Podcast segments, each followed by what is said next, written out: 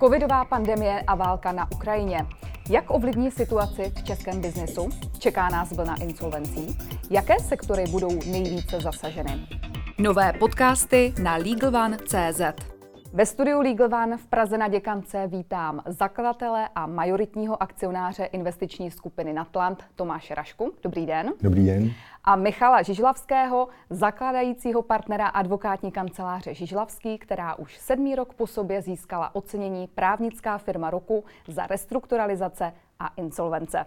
Dobrý den. Dobrý den.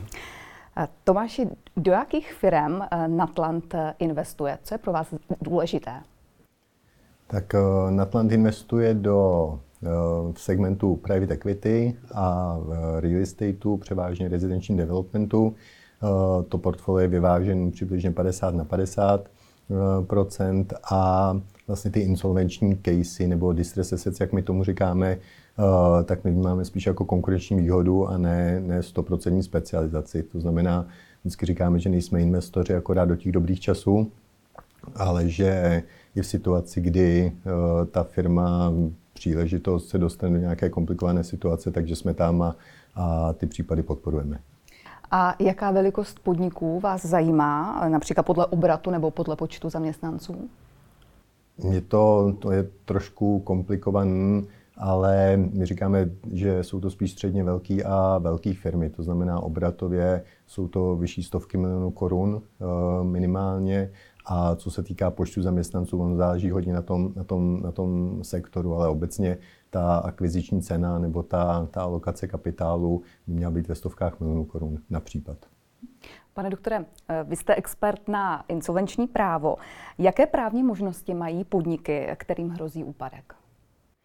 No, tam je strašně důležité to slovo hrozí úpadek, eh, protože je potřeba rozlišovat ty firmy, kde eh, ten úpadek hrozí a kde ten úpadek už je. V případě, že ten úpadek teprve hrozí a ta firma se ještě nenachází eh, v úpadkové situaci, tak eh, je možná restrukturalizace, eh, je možné podívat se na tu firmu z hlediska financí, z hlediska její organizace, biznisu a něco změnit, tak aby se případnému úpadku předešlo i eh, tam už bývá eh, prostor pro eh, investory, pokud ty firmy nejsou schopny zvládnout tu situaci standardním způsobem. A pak je zde samozřejmě situace, kdy ta firma už upadkuje. Tam podniky, nebo pokud tedy budeme používat termín společnosti nebo korporace, vlastně nemají jinou možnost, než řešit svou situaci v insolvenčním řízení. A tím způsobem řešení toho úpadku je buď konkurs nebo e, reorganizace. Ten konkurs je v principu likvidační řešení, končí tím, že eh, firma eh, zaniká.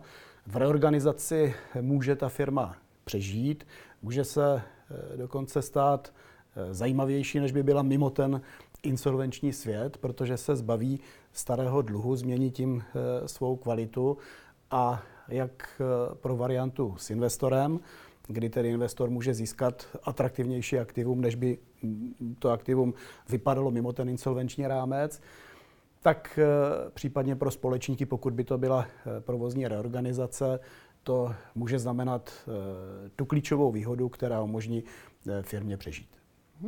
A obrací se na Natlant advokáti, kteří zastupují firmy ohrožené úpadkem, nebo Natlant vyhledává investiční příležitosti jinak? Jak? Tak my za těch 20 let na tom, na tom trhu uh, ty uh, lídy nebo ty reference, ty přitosti, tak, uh, tak dostáváme asi z toho segmentu jak finančního, to jsou jiní investoři, banky, advokáti, poradci. Nutno říct, že asi advokáti advokáti jsou v tomhle procesu nejdůležitější z principu. Tam na to musí odpracovat taky spoustu, spoustu práce, tak aby se ta věc podařila. Není to věc jenom financí a nejenom investice. Ale velmi často jsou taky první u toho, u toho klienta. Ve chvíli, ten klient má problém, tak přirozeně nebuď za svým poradcem nebo za svým advokátem a říká, mám nějakou situaci, eh, která, kterou potřebuji řešit. To znamená, oni jsou tam velmi často první. A já bych teď navázal ještě na pana doktora, Myslím si, že český specifikum je, že, že čeští vlastníci velmi často a velmi rádi jako věří na zázrak. Jo. To znamená, do poslední chvíle čekám, ono se něco stane, ono se něco podaří, ono se něco, ono se velmi často nic uh, samo nestane. A já musím říct, že moje zkušenost je extrémně často, že i ty firmy, které by, nebo ty manažeři s firm, kde bych měl pocit, že stávalo, dávalo smysl zachraňovat, tak přicházejí pozdě a už tam přichází na program akorát ten principu likvidační, eh, likvidační postup, protože ten náklad na to ozdravení, pokud by to vůbec technicky ještě šlo, nepřišli byste o lidi, o produkt, o, už na tu trajektorii pádu, o, tak už prostě je pozdě. Já tady, jestli na to můžu zareagovat, tak to musím teda potvrdit všemi deseti. Tak, jak to pozorujeme v praxi, tak největší problém firm, které procházejí insolvenčním řízením, je v tom, že řeší ten svůj úpadek extrémně pozdě. A pak už teda z pravidla není moc co zachraňovat a směřuje to maximálně tedy k nějakému inteligentnímu pohřbu. A když tedy advokát zastupuje firmu dlužníka, jakou sadu informací o podniku by si měl připravit pro jednání s Natlandem?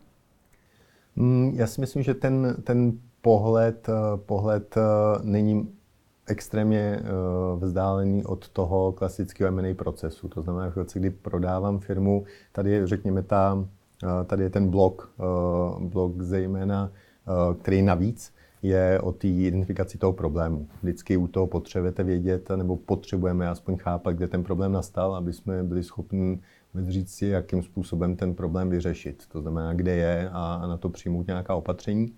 Eh, to, co se liší od toho klasického M&A procesu, je, tak v rámci něj máte většinou relativně čas. V těchto situacích ten čas skutečně je nedostatkovým zbožím a to znamená všechny, všechny ty kroky, které v rámci toho, toho řešíte, tak potřebujete řešit relativně rychle. To znamená, čím lepší informace máte, čím líp jste připraven, čím dřív přijdete, abyste se o tom byli schopni bavit a, a, a ty diskuze vést, protože to není krabicový řešení. Je to jako o pohledu na věc, je to o spoustu, o spoustě aspektech Eh, tak, eh, tak na to ten čas prostě potřeba, potřeba je. To znamená, myslím si, že obecně ten klasická sada, kterou když prodáváte firmu v, ne, v neúpadkové situaci nebo v ne té distresové situaci, tak hodně podobný. Eh, plus ten, ten důvod toho problému a vlastní návrhy o tom, jak, jak by je řešil ten management, který je proto zásadní, tak jsou, tak jsou nezbytné. Já vždycky říkám, že jsou potřeba ty 3P, eh, a to je, a to je eh, produkt, eh, people, jako lidi, lidi které, které tu firmu tahnou, mají tu historickou paměť, mají tu znalost. A na těch lidech v principu každý ten biznis stojí.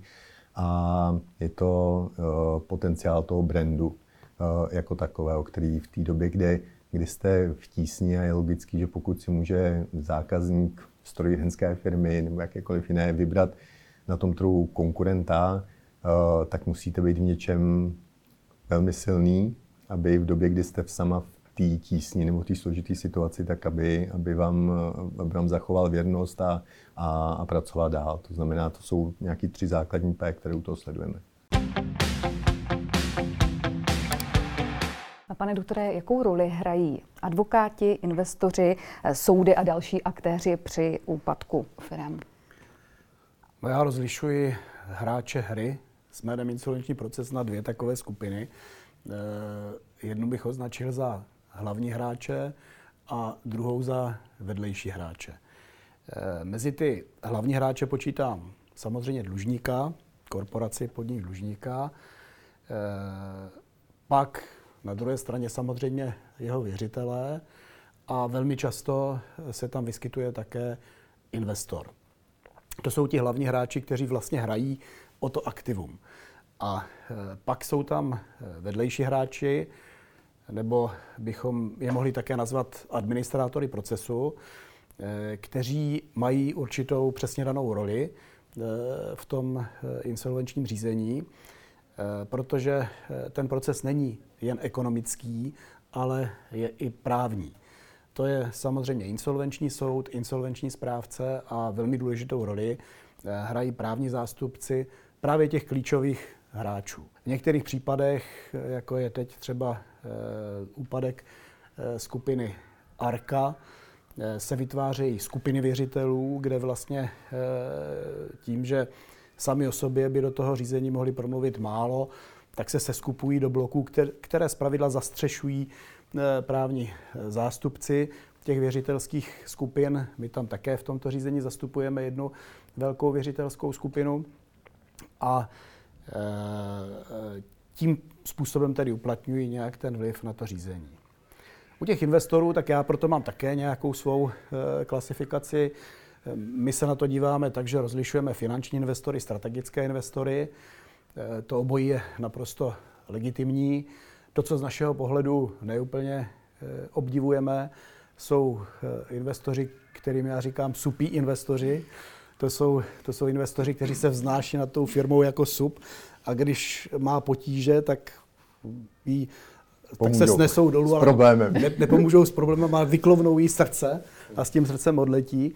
Například firma má hm, továrnu, zaměstnance, Eh, nějakou jednu linku, na které to stojí a ten investor eh, jede po té lince, takže když vytrhne tu linku z toho eh, širokého kontextu, tak samozřejmě končí zaměstnanci firma a ten stroj se možná uplatní někde jinde, ale už to nepomůže záchraně té firmy.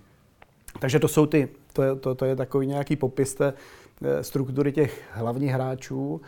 No a u těch vedlejších hráčů, tak tam ne, nepůjdu, nepůjdu eh, do nějakého detailu, ale samozřejmě eh, také záleží na tom, jaký konkrétní soudce tu věc řeší. Eh, my tím, že, tím, že tedy to děláme poměrně dlouho a v poměrně velkém počtu, tak, tak máme tu výhodu, že, že známe názory těch jednotlivých insolvenčních soudců až do úrovně jejich osobních názorů, nejenom těch soudů třeba v Ostravě, v Praze, Eh, těch soudců není zase tolik, takže je potřeba s tím nějakým způsobem počítat. U správců eh, je to samozřejmě to stejné, existují jako všude správci, kteří jsou více v obraze, méně v obraze. Je tam taková úzká skupina eh, osob správců se zvláštním povolením, kteří dělají ty větší věci, takže tam se všichni známe, protože do té skupiny patříme. Je to řádově 30, 30 subjektů, to není, to není mnoho.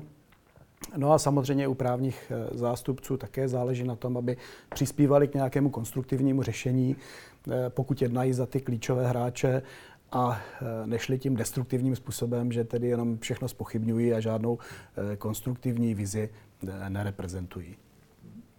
Že účastníků, účastníků v tom procesu je celá řada.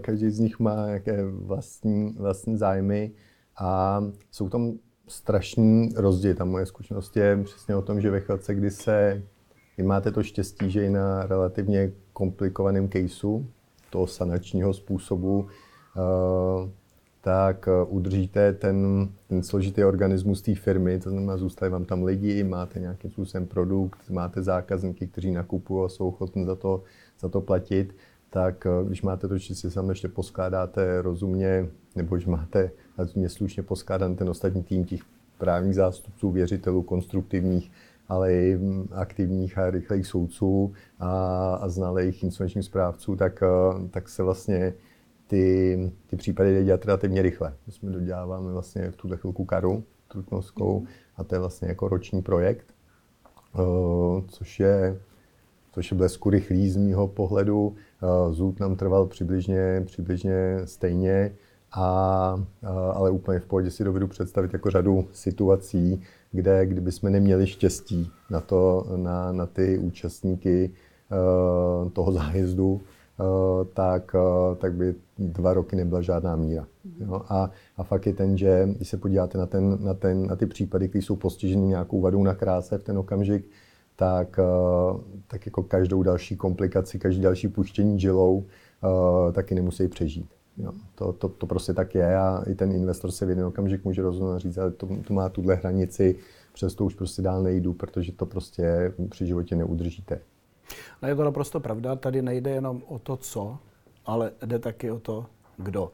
Ti lidi jsou mimořádně důležitý a e, tím, že je to jednak ekonomický proces, a jednak právní proces, tak se tam setkávají také dvě kategorie lidí, protože ekonomové mývají někdy na věci trošku jiný názor než právníci a právníci jiný názor než ekonomové.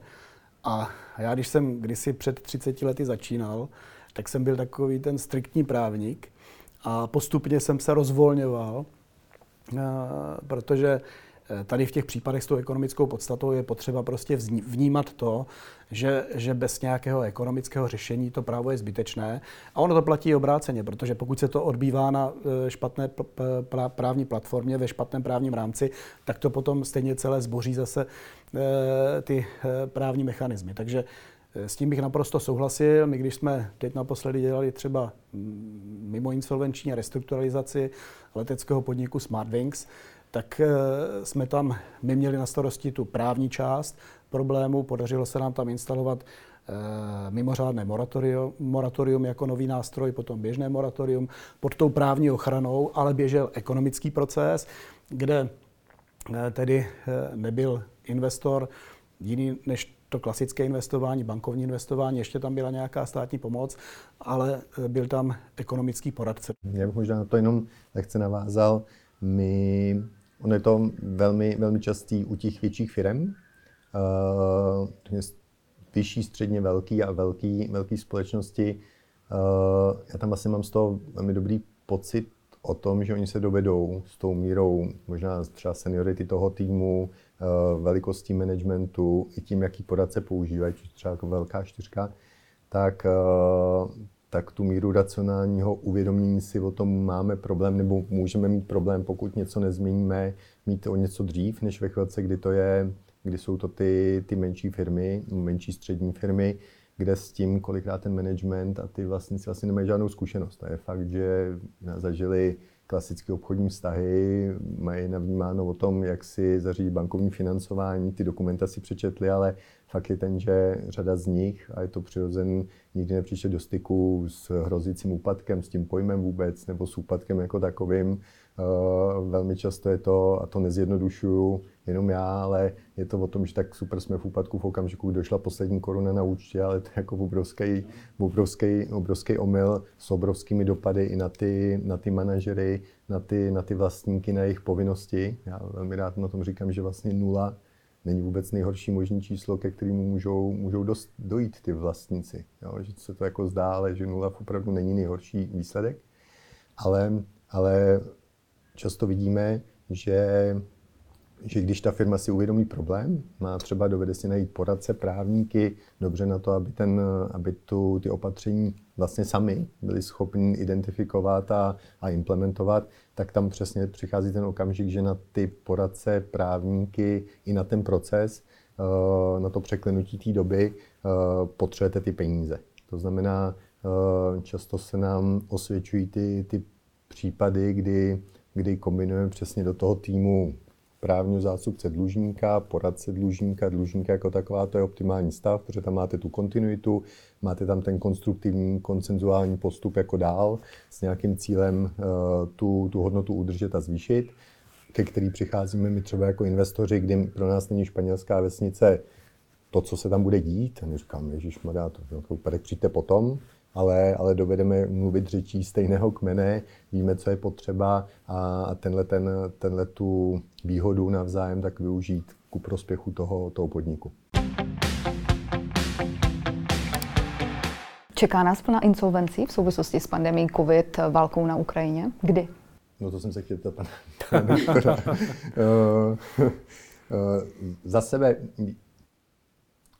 je to já když o tom přemýšlím, tak, eh, tak když jsme se o těchto těch věcech bavíme v době covidu, tak jsme si říkali, už těch insolvencí bude. Byť musím říct, že tam mám pocit, že řadu firm ta umělá výživa těch státních podpor držela při životě možná díl, než měla. A to, eh, to nechci, aby znělo negativně, ale prostě napadá mě a vidím řadu, řadu firm, které přežívali právě jenom proto, že byly na té umělé výživě fakt je ten, že teď přichází válka Ukrajina, ono to dopadá na spoustu segmentů, ta nejistota toho trhu obecně. Já to nemusím kvůli tomu vyvážet nebo dovážet z Ukrajiny, nebo vyvážet nebo dovážet z Ruska, aby se mě to dotklo, ale dotkne se mě pád banky, důvěra lidí v nějaký sektor, vůbec ta nálada ve společnosti jako, jako, jako takové. Dotkne se mě narušení těch dodavatelských řetězců, logistických, logistických tras, dotkne se mi nedostatek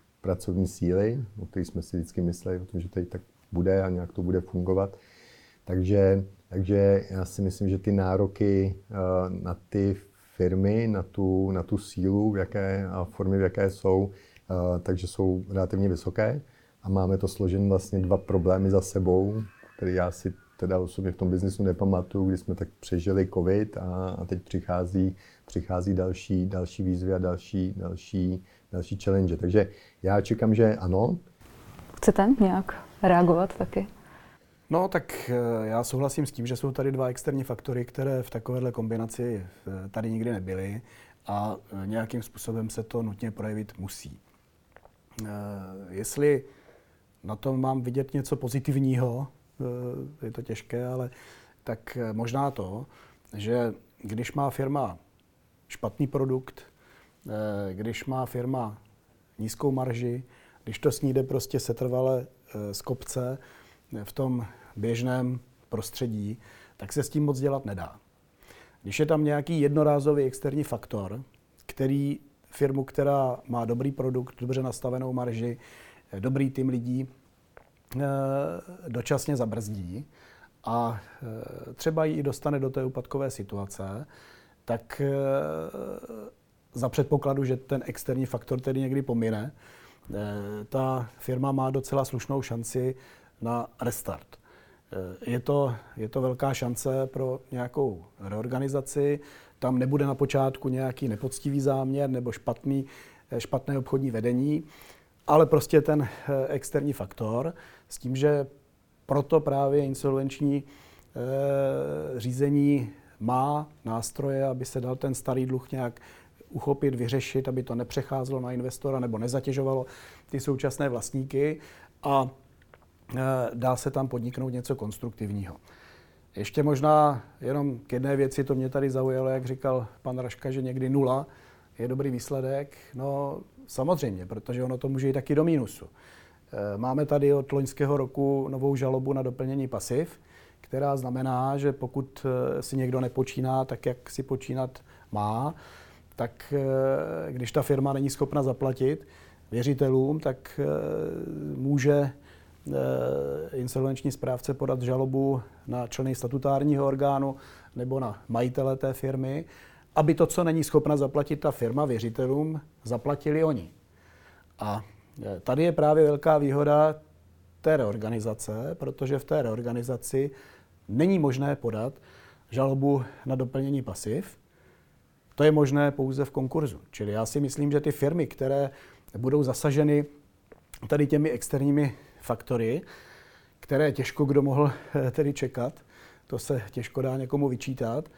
A e, velmi rychle se ale zorientují a budou se pohybovat ve správném právním rámci a neprotáhnou to dál, takže už tam potom nastoupí ta jejich osobní odpovědnost, tedy pořád se vracíme k tomu času, budou to řešit včas, tak si myslím, že řada těch firm má šanci se za pomocí těch nástrojů insolvenčního práva očistit a fungovat dále. A jaké sektory mohou být eh, nejvíc zasaženy? Ale ještě jste chtěl něco říct? Já bych jenom vlastně dodal, že, že já si myslím, v posledních letech já vidím, a to mě nalívá i s tím optimismem, že, eh, že i banky, pojišťovny vlastně jsou schopny s, s, v těch případech toho sanačního způsobu řešení, řešení úpadku Eh, zůstat a hrát tu, tu aktivní roli s nějakými limity a omezeními, ale už to není takový to, že tam je úpadek, tak se všichni pokřižují, eh, pustí tušku a utečou, eh, tak ale, ale v řadě případů vidíme o tom, že se tam dá konstruktivně přesně i s těmi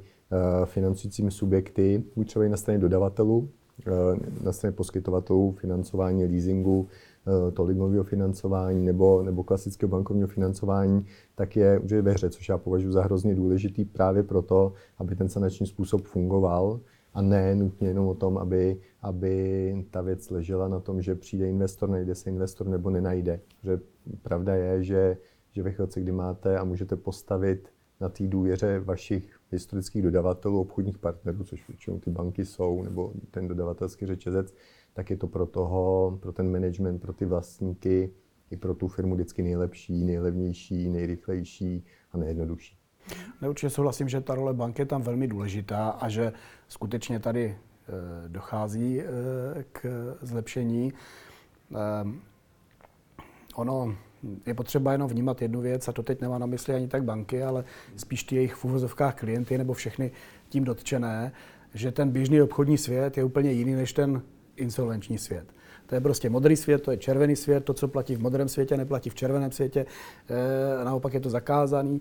Čili e, tady já si myslím, že to nebyla až tak chyba bank, že byly velmi opatrné, protože to jsou samozřejmě přísně regulované subjekty, ale e, že e, tam chyběl, e, bych řekl, nějaký vhled na straně těch firm, se kterými oni byli v kontaktu, a to se lepší. Jinak třeba v reorganizaci banka může paradoxně získat výhodnější eh, a jistější pozici než mimo insolvenční proces. Existuje tam něco, čemu se říká super prioritní financování, takže eh, je dobře, že, eh, že to postupuje s vývojem teda insolvenčního práva a insolvenčního prostředí v České republice. Přesně, přesně tak. Dá se tedy odhadnout, které firmy budou, nebo ne firmy, ale která odvětví, která, které sektory budou nejvíce zasaženy? Tak já si myslím, že, že jako typicky se to, asi přirozeně se to dotkne těch, eh, těch firm zaměřen na, na, ten, na, tu, na ty státy, kde, kde, problém, kde problém je, to znamená ten vysoce, vysoce fokusovaný exportní nebo importní entity eh, s, s nějakou omezenou diverzifikací na, na širší uh, teritorium. Tam si myslím, že ano, ale, ale ono to skutečně plíživě, plíživě se dotýká vlastně uh, řady firm, který tím vyhrávali takovým tím režimem jako postavení na logistice just in time, tak ten, ten, ten, ten dopad na, na, na, uh, na tyhle firmy je, je, je veliký. Nutno říct, že zase byly to velmi často korporace a velké firmy, který mají nějakou jako vnitřní sílu, nějakou jako schopnost ty situace, situace řešit, ale vlastně ta logistika je v tom globálním světě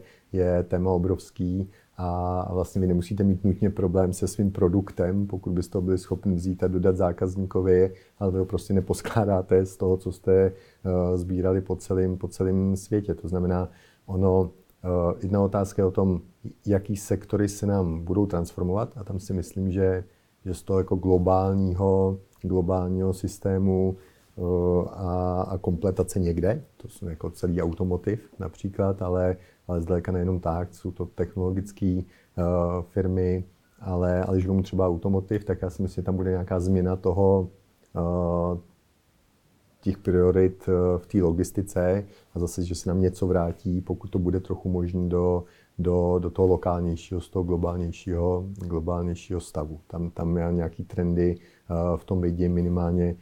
Jsou to signály, které máme z části těch dodavatelských řetězců, kde jako třeba ten automotive segment posiluje ty, ty lokální dodavatele, protože prostě jsou pro ně jedinou variantou, aby, aby fungovalo. Takže já si myslím, že ono se nám to jako dotkne plíživě, ne těch přímo postižených typu Rusko-Ukrajina, ale vlastně řady jiných segmentů jako takových. Hmm.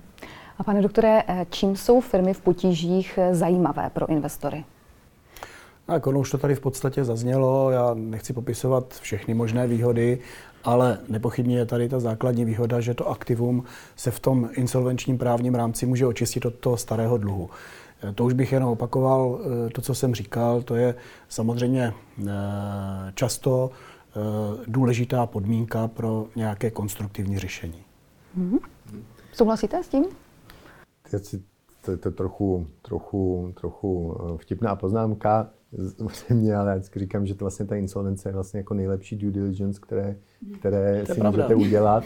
A v řadě případů, eh, kdy jsme se na nějaký, na nějaký příležitosti dívali, tak jsme vlastně jako říkali, tohle to neočistí, nebo tohle to se nedá udělat jinak než tím insolvenčním procesem, protože to je jako jediný, co vám nějakou důvěru v tom, jaká data tam jsou, eh, co je, co uříznou, co, co, co eh, co vlastně máte, eh, tak vidět. Tak to je jedna, spíš taková vtipnější poznámka. Když se budu koukat na ty konstruktivní investory, dlouhodobí investory, jako jsme, jako jsme my, tak my vnímáme, my vnímáme ty firmy s nějakou vadou na kráse jako, jako přijetost.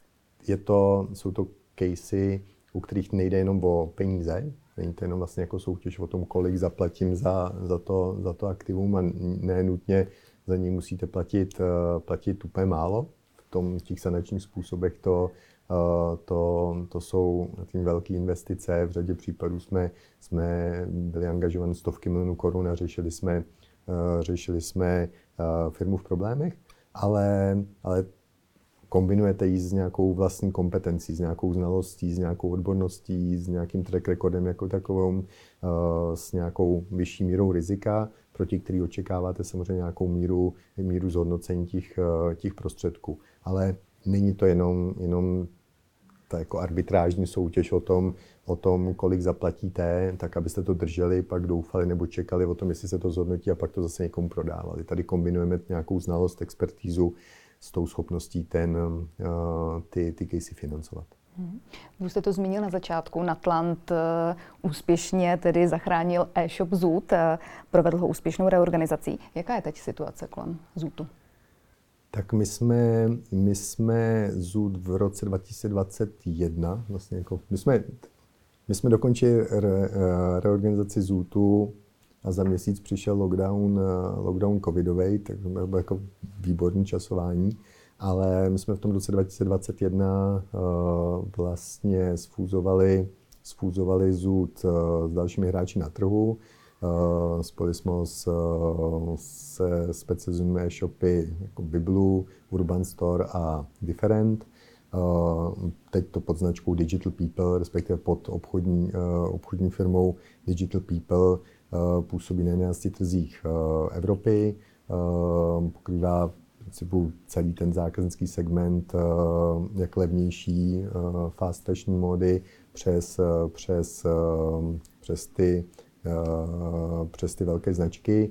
A my jsme na konci loňského roku majoritu prodali strategickému investorovi, což je vlastně ta role, kterou my máme. My jsme typicky finanční investor, Eh, pomáháme v nějaký, nějaký obtíži a ve chvíli se dovedeme dostat do nějaké stabilizované podoby, tak přichází, přichází čas zase pro toho stratega, která, který má ty kompetence úplně někde jinde a je schopen tu, tu značku, produkt, uh, vizi posunout, posunout dál. Takže já někdy říkám, že jsme trošku převozník z toho problému někam, ale pak musí navazovat, navazovat někdo další. Uh-huh. A sledujete potom ještě tyto firmy, nebo už eh, potom pro vás neexistují? Určitě, určitě, určitě sledujeme vždycky, tak my, my v eh, Digital People, respektive Zootu, původně máme pořád zainvestováno, jsme tam v, v silné minoritní pozici, takže tam máme důvěru k tomu, ale vlastně všechny ty casey, které jsme kde dělali, pomáhali nebo investovali, tak, tak sledujeme, to je jako součást života.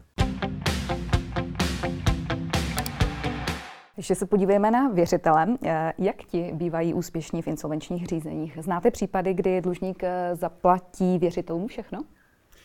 No tak pan Raško už tady jednou zmínil, že nula je úspěch, tak se k tomu nechci vracet, ale samozřejmě, že to procento uspokojení pohledávek eh, věřitelů v těch korporátních insolvencích není vysoké, a to zejména proto, že tam vstupují ty firmy extrémně pozdě. Eh, v konkurzech se to pohybuje na úrovni jednotek procent, v reorganizacích jsou to eh, někdy až desítky procent. Samozřejmě je potřeba rozlišovat potom kolik kdo dostane, protože zajištěný věřitel mývá jiné procento uspokojení než nezajištěný věřitel, ale právě protože tam eh, bývá velmi často to nízké uspokojení a ty firmy tam vstupují extrémně pozdě, tak se aktivují nějaké právní mechanismy, které bychom mohli označit jako nějaké dodatečné zdroje uspokojení věřitelů, což eh, bohužel teda se odehrává na základě poměrně nepříjemných žalob, Jednu z těch žalob jsem eh, zmínil, to je ta nová žaloba na doplnění pasiv, která tedy není možná v reorganizaci, ale v konkurzu, kde ta firma to prostě dotáhne tak daleko, že tam nic není, tak ten správce v podstatě nemá jenom možnost, než eh, pokud to dává smysl žalovat ty statutáry, případně společníky a snažit se získat to plnění eh, z nich. Ale jsou tam i jiné typy žalob. Jsou tam i odpůrčí žaloby, kterými se dají spochybňovat zpětně rok, tři roky až pět let v některých případech transakce, které proběhly před zahájením insolvenčního řízení. A tam je právě to riziko nesprávně nastaveného právního rámce, protože pokud by proběhla třeba nějaká e, preventivní restrukturalizace nebo neformální restrukturalizace před branami insolvenčního řízení, a pak se zjistilo, že tím byli poškozeni někteří věřitelé na úkor jiných, protože ta firma už byla v úpadku, tak to je typicky situace, kdy ten správce žaluje na neúčinnost takové transakce a získává to plnění z té transakce zpět do té majetkové podstaty. Takže ještě jednou, e, není to jen ekonomický proces, je tam mimořádně důležitá ta právní stránka věci a správně nastavený právní rámec hned od počátku e, toho, než se ta situace začne řešit. A co se týče dodatkových zdrojů uspokojení věřitelů, já jsem zaznamenala, že Natlant e, poskytuje taky litigační financování. Komu a za jakých podmínek? Tak eh, je to, je to produkt těch finančních službách, které, které my máme. My dlouhodobě pracujeme a obecně je to, je to, uh, jsou to situace, kdy, kdy kofinancujeme třeba právě nebo spolupracujeme v rám, třeba s insolvenčním správci v rámci insolvenčních řízení, uh, kdy uh, v řadě případech je to, je to podoba třeba to lingového financování, v řadě případů je to Eh, podpora klientů pro to, aby se mohli domáhat svých práv, třeba eh, vedením soudních žalob, které jsou jako dlouhodobý, kolikrát k tomu jsou potřeba expertní služby, znalecké služby a podobně, a ne nutně vždy ten, eh, ten klient musí mít, musí mít na to prostředky. A vlastně jako na druhou stranu by ho to omezovalo tom se těch svých práv domáhat. A, a máme řadu případů, kde, kde ta druhá, třeba ekonomicky silnější strana, Eh, toho sporu i to kolikrát zneužívá. Se to zneužívat jenom tím, že budu ten spor prostě natahovat, protože prostě nechám toho, toho svého protivníka vykrvácet. Takže to jsou situace, které, které my máme. V řadě případů jsme, jsme spolupracovali nebo pomáhali finančně podporovat, řečím třeba složitých dětických řízení a podobně, ale je to velmi často individuální. Není to konkrétní produkt, že byste si jako vzala produkt B3, určen pro to a pro toho. Jsou to specificky nastavené služby pro specificky nastavené případy a je to kombinace té vysoké expertízy právníků, poradců a nás jako finančního partnera pro řešení té situace. Jak se díváte na litigační financování vy jako advokát a člen představenstva České advokátní komory? No tak předně je potřeba říci, že Eh, právo na právní pomoc, které není finančně zajištěno, žádným právem není. Čili ty finance tam nepochybně hrají svou eh, roli. My tady nemáme až tak velkou zkušenost v České republice s litigačním financováním jako takovým. My to známe třeba z oblasti trestního práva, kdy běžně platí příslušníci rodiny eh, obhájce svému synovi nebo jinému příslušníku rodiny. To jsou relativně jako malé, eh, malé záležitosti. Eh, tady to litigační financování jako takové, to k nám teprve eh, pozvolna přichází.